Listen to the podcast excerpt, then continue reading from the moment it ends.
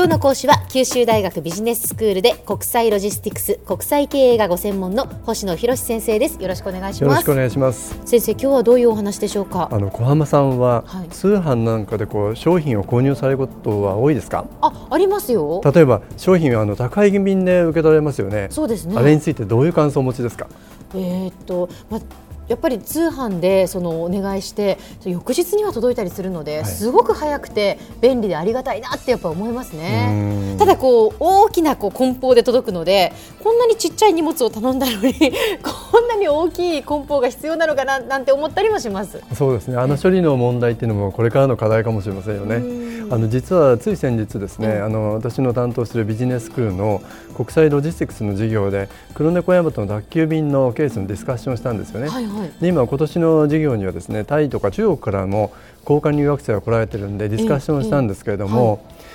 彼らによるとですねあんまりこの黒猫大和の宅急便のようなきめ細かいサービスは自分の国で需要ないっていう話をされてたんですね面白いなと思って聞いてたんですけど、えー、えなんでそんな需要がないんですか？あの需要がないっていうのはですね、えー、中国でもタイでも同じような自宅まで配送してくれるサービスはあるらしいんですけどね、はい、そんなきめ細かいサービスではないらしいんですよね。で顧客もそんなものを求めてないっていうのが彼らの声だったんでしょう。あそうですか、はい、果たしてどうなんでしょうっていうのが今日のお話なんですけど。きめ細かいサービスってやっぱ嬉しいなと思いますよね。そうですよね。日本のサービスって行き届いてるなって思うじゃないですか。その通りで、ですからもう本当に私たちそういうきめ細かさに慣れてますよね。ええ、時間帯指定だとかですね、はいはい、配送だとか、うん、宅配ボックスだとかコンビニで引き取りなんてそういうことが当たり前になってるとですね、うん、まあそんなものだと思ってるんですけど、彼らにしてみればなんでそこまでやるのっていう話らしいんですよ。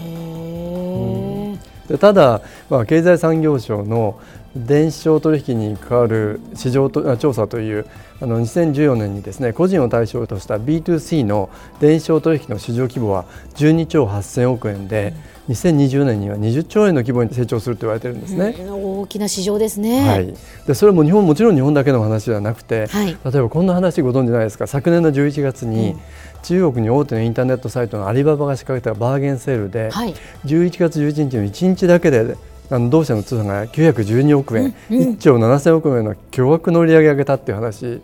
聞きました、ね、このアリババのこのバーゲンセールすごいですよね。そうですよね、ええ、ですから皆さんその日を待っててであの買おうとするんだけどそれもつながらなかったっていう、うん、つまり世界的にもこういうふうに B2C の電子商取引って伸びてるわけですね、はいはい、で日本でももちろん楽天とかアマゾンとかヤフーとか、まあ、ネット通販では大変な勢いで伸びてるんですけど、うん、まあ、店舗を持たない強みでコストを下げられる、まあ、そうすると、まあ、商品が安く販売できるわけですけれどもそれを支える配送システムの役割ってものすごく大きくなるわけですね。はいはい、先ほど小浜さんが言われたように早く着く安くつくそれから信頼できるサービスっていうそのあたりだと思うんですねう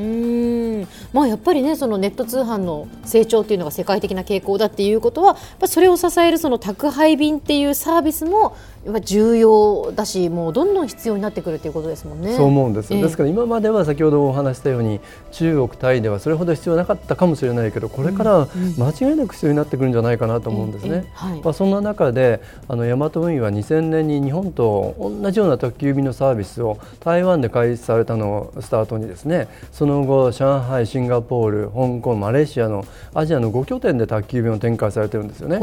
で来る宅急便もされてるんですね同じように。えー、そうですか、はい、あと佐川急便でも2002年に上海に進出されて2012年からベトナムで宅配便のサービスを開始されたんです。でたまたまですねこのホーチミンシティで宅配便をスタートされた初日にあのこの会社の事務所を訪問させていただいたんですね研究で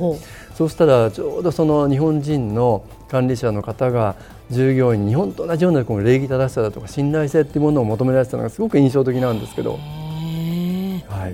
はいあの以前にもですねこの番組で紹介したことありましたけれども、はい、日本の製造業っていう今まで非常にこう高い国際競争力を持ってきましたよね、うん、いい製品をあの安く品質も高くと。それに対して日本のサービス産業というのはなかなか海外の市場で成功する例は少ないとお話をしてきたと思うんですけれども、まあ、その点このヤマト運輸だとか佐川急便っていうのは成果はこれからですけれども、うん、あのこのネット通販の驚異的な成長を考えてみると大きな需要がありますし、うん、これからの急成長の可能性のある部分で楽しみなところかなと思うんですよね。あの先ほどそのタイとか中国の学生によるとあんまり需要はないんじゃないかっていう話もありましたけども、はい、その日本のそのサービスの高さっていうのは海外にやっぱり受け入れられるんでしょうか？どうなんでしょうか？そこですよね、ね確かにですね先ほどのヤマト運輸が展開されている国でも、ええ、地場の企業に比べて料金が高いみたいなんですね。でその分だけ実は付加価値っていうものはどれだけ認められるかがもう勝負だと思うんですけど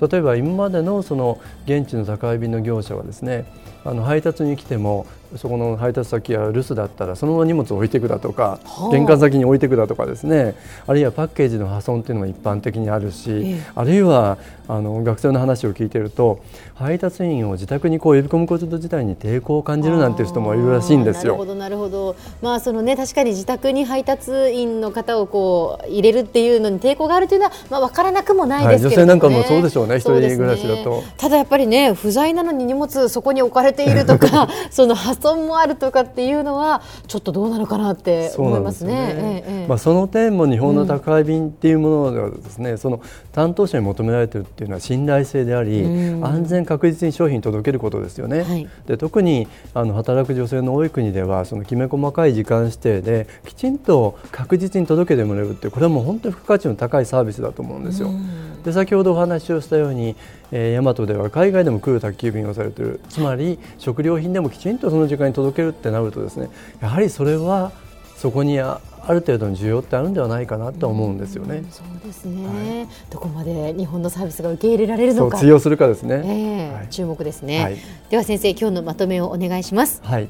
あの個人を対象とする B2C の電子商取引いわゆるネット通販がですね世界的にこう成長しているわけですよね、まあ、そうなってくるとその商品を安全確実に配送する宅配便の役割もとても重要になってきています。うん。えー、その点先ほどお話したような日本の宅配便の企業がアジアにも進出しているわけで世界的なネット通販の拡大でどこまでそれが成功するかということが期待されていると思うんですね。ですから注視していきたいと思います今日の講師は九州大学ビジネススクールで国際ロジスティクス国際経営がご専門の星野博先生でした。どうもありがとうございました。ありがとうございました。さてビビックモーニングビジネススクールはブログからポッドキャストでもお聞きいただけます。ビビックモーニングビジネススクールで検索してください。お相手は小浜もとこでした